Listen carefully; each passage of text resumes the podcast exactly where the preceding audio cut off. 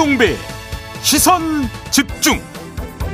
여러분 안녕하십니까, 김종배입니다. 이 국민의힘이 신지예 씨 영입에 대한 내부 반발에다가 이준석 대표와 조수진 최고위원 간 갈등까지 공개되면서 말 그대로 바람잘 날 없는 이런 모습을 보이고 있는데요. 김재원 최고위원은 이 상황 어떻게 보고 있는지 2부에서 들어보겠습니다. 3부에서는 민주당 선대위 현안 대응 TF 단장을 맡고 있는 김병기 의원 연결해서 김건희 씨와 이재명 후보 아들 관련 의혹에 대한 입장 들어보고요. 이어서 최근 방역 패스로 인해 불거진 갈등과 꼼수들, 그 대책은 없는지 방역 당국 연결해 알아보겠습니다. 12월 21일 화요일 김종배의 시선집중, 광고 듣고 시작합니다.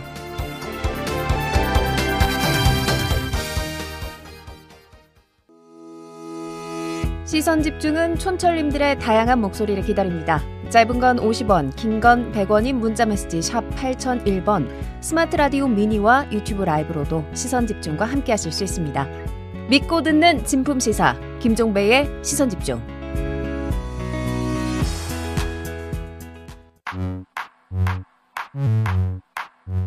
뉴욕에 뉴욕타임즈가 있다면 시선집중에는 JB 타임즈가 있다. 촌철살인 뉴스 총정리 JB 타임즈. 더 막내 작가와 함께 시선집중의 문을 열겠습니다. 어서 오세요. 네, 안녕하세요. 주말 드라마보다 더 기다려지는 방송 엑스트라 더 막갑니다. 네. 이경수 님이 이렇게 보내주셨는데요. 주말 드라마보다 더 기다려지는 방송이라고 해주셨는데, 에스더 님은 JB 클로니님 여전히 멋지십니다. 아침 신사 종배님 건강 잘 챙기세요라고 해주셨네요. 네. 저는 엑스트라, JB님은 JB 클로니. 에이스타인 것이죠. 네, 알겠습니다. 네, 김건희 씨의 허위 경력 의혹을 오랫동안 취재해온 오마이뉴스 윤근혁 교육전문 기자가 어제 출연을 했죠. 그래서 총 정리를 해주셨는데, 김건희 씨가 13년 동안 20건 정도의 허위 이력을 써냈다라고 정리를 했습니다. 그러면서 어제 오후에 추가 보도를 또 내놨더라고요. 김건희 씨가 한 기업체 근무 이력을 수원여대에 낸 이력서와 자신이 쓴 책에 서로 다르게 적었다라는 보도였는데요. 요약하면 이렇습니다. 2006년에 수원여대에 낸 이력서 경력사항에 H컬처 테크놀로지 전략기획팀 이사로 재직했다면서 근무기간을 2003년 12월 2일부터 2006년 12월 12일까지로 적었는데요. 하지만 이 회사의 법인 등기부 등본상 설립일은 2004년 11월이었고요. 본인이 공동 번역자로 참여한 책에는 2004년부터 디지털 콘텐츠 기획이사로 재직했다고 적었습니다. 근무 이력도 다르고 하나는 전략팀 이사, 하나는 디지털 콘텐츠 기획이사, 직함도 살짝 다른데요. 요거 어떻게 봐야 될까요? 뭐 직함 이전에 좀 봐야 되는 게 시점인 것 같은데요. 그렇죠. 그러니까 등기부상 설립일도 2004년이고 책에도 2004년이라고 적어놨는데, 유독 수원여대에 여기서만 2003년 12월 2일부터라고 좀 적어놨다라는 점, 이걸 봐야 되지 않겠습니까?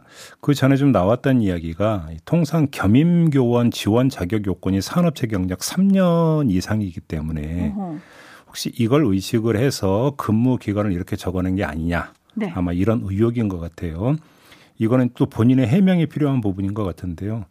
등기부 등본상 설립일과 수원여대에 적어낸 어떤 근무 기간이 거의 1년 가까운, 그렇죠, 시차를 보이고 있지 않습니까? 네. 예를 들어서 회사가 먼저 설립이 되고 등기부 등본상 설립이 약간 늦을 수는 있죠. 실무 진행상. 네. 하지만 거의 뭐 1년, 정확히 11개월 지금 차이가 되어버린다면 이건 사실은 설명이 좀 어려운 부분이기 때문에, 네, 이거는 그러니까 본인이 예를 들어서 지원 자격 요건을 맞추기 위해서 일부러 근무 기간을 고무줄처럼 늘린 건지, 해명이 좀 필요한 부분이다, 이렇게 정리를 해야 될 것 같습니다. 네, 해명이 좀 필요한 부분이다 정리를 해주셨는데요.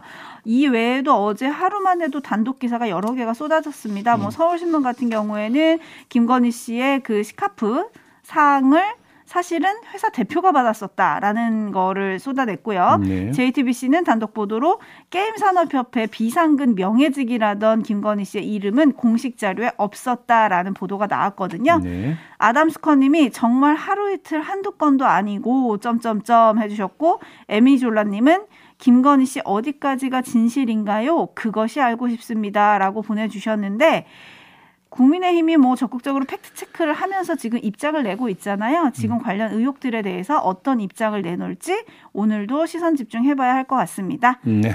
자, 뉴스와 분석이 함께하는 JB 타임즈, 오늘 주목할 뉴스들 챙겨드릴게요. 첫 번째 뉴스 오디오로 먼저 만나보시죠.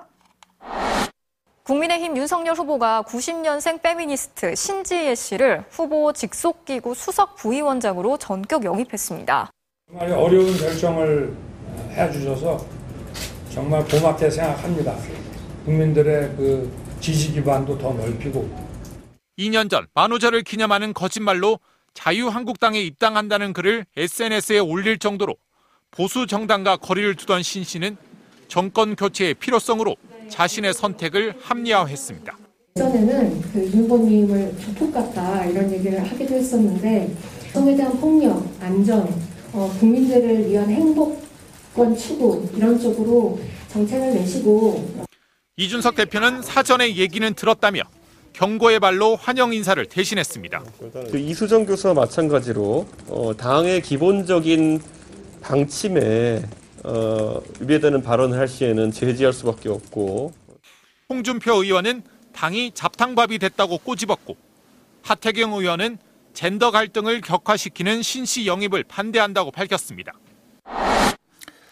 네, 어제 참 많이 화제가 됐던 뉴스죠. 네. 신지혜 씨의 선택에 대해서는 뭐 저는 별로 말씀드리고 싶은 생각이 없습니다. 세상에는 별별 사람이 다 있고 행위에는 별별 동기가 다 있기 때문에 그걸 뭐 일방적으로 어떤 관점을 가지고 재단을 뭐 필요는 없을 것 같고요. 네. 본인의 어떤 선택의 결과가 이윤으로 나올지 부채로 나올지는 모르겠지만 온전히 본인이 그러니까 그 다 짊어지면 되는 문제 아니겠습니까?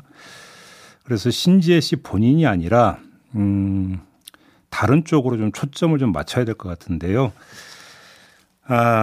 새시대준비위원회 수석부위원장으로 지금 영입이 됐다는 거 아니겠습니까? 맞습니다. 그러니까 말 그대로 새시대의 밑그림을 만드는 기구, 이게 새시대준비위원회라고 하던데, 자, 그러면 신지의 영입을 어떻게 봐야 되는 거냐? 아주 좋게 해석을 하면 새시대는 낡은 이념을 파격적으로 뛰어넘어야 한다라는 차원. 그래서 신지혜 씨를 영입한 것, 이렇게 이해를 하면 되는 거 아니겠습니까? 네. 자, 그럼 한번 비교를 해봅시다. 원조격이 되는 시도가 있었습니다.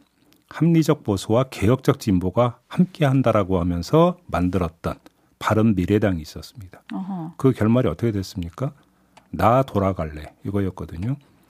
지금의 국민의힘 출신들은 결국은 지금의 국민의힘으로 돌아갔고요. 호남 출신들은 그들끼리 모여서 민생당 만들었었고, 기억하시죠? 네.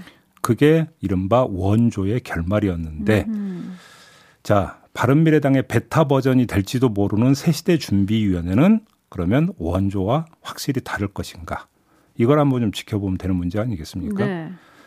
그다음에 새시대준비위원회라는 기구가 사실 좀 약간 모호한 부분이 있는데, 뭐 정치권 일각에서는 이것이 새시대가 윤석열의 시대를 뜻하고 준비가 윤석열당 준비를 뜻하는 거 아니냐, 이런 식으로 네. 또 해석도 내놓고 있더라고요. 뭐 그게 맞는지 안 맞는지는 모르겠습니다만 일단 그걸 받아가지고 이걸 받으면 또 하나의 평가 척도가 생기는 셈인데, 자, 윤석열 후보는 정치 이념 성향이 매우 넓은 세력을 아우르겠다라, 이런 취지로 신지혜 씨도 영입한 거다, 이렇게 보면 되는 거잖아요. 네. 그러면 정치 이념 성향이 아주 넓은 세력을 아우를 만큼 윤석열 후보는 정치력을 갖고 있느냐, 이걸 좀 봐야 되는 거 아니겠습니까? 네. 그래서 이 윤석열 후보의 용해력이 신지혜 씨의 안착을 끌어낼 수 있는가, 이걸 봐야 되는 거겠죠. 그렇게 놓고 본다면 초점을 맞춰야 되는 대상은 신지혜 씨가 아니라 윤석열 후보일 수도 있다. 요즘도 좀 함께 볼 필요가 있다. 여기까지만 말씀을 드리겠습니다. 아, 결국은 잘 섞일 것인가? 이거는 윤석열 후보에게 달렸다, 이 말씀이신 거잖아요. 네. 지금 촌철님들의 반응이 좀 엇갈리는데요. 일단 잭모리스님은 맞지 않는 퍼즐 맞추기 같아요 라고 해주셨고요. 뭐 정의당은 기괴한 변절이다라는 논평을 내기도 했죠. 그리고 빵꾸쟁이님은 정말 예상 바뀌었습니다. 이쯤 되면 급하긴 급한가 봐요. 일단 표 다 된다 싶으며 끌어들이는 걸까요? 라고 해주셨는데, 반면에 KM킴님은 신지혜 씨는 호랑이를 잡으러 호랑이 굴에 들어간 것일까요? 아니면 호가호위하러 간 것일까요? 지켜볼 일인 것 같습니다. 이런 의견 주셨고요. 반면에 슬론 조이님은 역시 정치인도 직업인이라는 걸 깨닫습니다. 목구멍이 포도청이라고 정리를 해주셨는데 네. 당장 대선에 어떤 영향을 미칠까? 이것도 좀 잠깐 살펴볼 일인 것 같습니다. 특히 신지예 대표 같은 경우에는 이준석 대표하고 워낙 토론에서 맞붙었던 인물이거든요. 그리고 12월 9일, 얼마 안 됐습니다. 12월 9일에 신지예 대표가 유튜브 채널을 열면서 올린 오디오 영상이 있거든요. 그 영상의 오디오 잠깐 들어보시죠. 최근에 일어난 정치적 백래시의 시작은 이준석 때부터 시작을 했습니다. 사실 정치인들은 표만 있다라고 하면 무엇이든 할 수 있는 사람들 아닙니까? 제3의 후보를 뽑는 20대 여성이 더 많아져야 돼요. 그래야 저들이 깨닫습니다. 거대 양당 중에 하나를 택하게 되면 그들은 어떻게 생각하냐면 민주당은 이런 생각할 거예요. 겉봐 뽑을 사람 우리밖에 없지? 그리고 국민의힘은 이렇게 생각할 거예요. 겉봐 내가 이 남성의 표를 자극하니까 그 남성 주위에 있는 여성들이 같이 이렇게 동화되어서 오는 거구나 이렇게 생각할 거예요. 말씀드렸던 국힘의 전략은 다름 아닌 이준석 대표의 전략입니다. 하지만 그렇지 않아야죠. 네, 이렇게 말했었는데 이제 열흘 정도 지나서 국민의힘에 합류를 한 건데 어쨌든 신재 대표의 국민의힘 영입이 2030 남성의 표심을 자극하는 거 아니냐 뭐 이런 보도도 굉장히 많던데 대선에 어떤 영향을 미칠까요? 글쎄요, 뚜껑을 좀 열어봐야 될 것 같은데요. 이거는 말 그대로 이제 사람의 어떤 마음을 읽는 거기 때문에 근거가 없죠. 근거는 없고 다만 어떤 그 정황과 상황을 조합해서 이야기할 수밖에 없는데 조금 전에 그 틀어드렸던 동영상의 기초에서 말씀을 드리면 신지예 씨는 이준석 대표가 되기 전에 세트로 방송 출연을 참 많이 했던 사람이죠. 많이 했죠. 그러니까 그 거의 이제 서로 마주 보면서 네. 뭔가 토론 상대였던 사람이다. 본인이 그렇게 설정을 하고 있고 여기에다가 페미니스트로서 대표가 되는 과정에서부터 대표가 되기까지 젠더 문제에 대해서 대처하는 이준석 대표의 태도, 그다음에 노선 이런 것들을 보면서 내가 들어가서 대척점에서 견제를 하겠다라는 생각을 해서 새시대 준비위원회에 들어갔을 가능성을 배제를 할 수가 없을 것 같습니다. 이렇게 놓고 본다면 신지예 씨가 새시대 준비위원회에 들어가서 이준석 대표의 행보에 대해서 일정하게 멘트를 날릴 가능성도 배제를 할 수가 없겠죠. 그렇게 되어버리면 그것이 화음으로 비춰질 것이냐 불협화음으로 비춰질 것이냐 뭐 이거는 뭐 대중 가늠될 수 있는 거 아니겠습니까? 네. 불협화음이 노출이 된다면 그거는 뭐 2030이든 이대남이든 이대녀든 표심에 좋은 영향을 미칠 수는 없는 거겠죠. 그것이. 그래서 제가 아까 윤석열 후보로가 아우를 수 있는 정치력이 있느냐가 중요하다고 봤던 게 네. 이것을 조정을 하든 어떻게 하든지 간에 그 역할이 윤석열 후보의 몫으로 떨어지게 된다는 겁니다. 근데 과연 그런 준비가 되어 있고 역량이 되어 있느냐. 여기 체크가 돼야 된다는 거죠. 네, 바로 그 점을 체크해야 된다는 거 밑줄 쫙 그어놓고요. 김선정 님이 녹색이 단풍이 되었네요 라고 해주셨는데 어떻게 화음을 이뤄낼지 좀 지켜보도록 하고요. 요거는 잠시 후에 김재현 최고위원과 또 짚어보도록 하겠습니다. JB타임즈 다음 주목할 뉴스로 넘어갈까요? 어떤 뉴스인가요?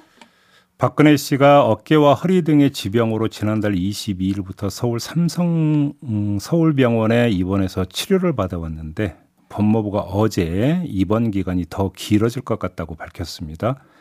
6주 이상의 치료가 더 필요하다는 정형외과, 치과, 정신건강의학과 등의 의견에 따라서 이같이 결정했다 이렇게 밝혔는데요.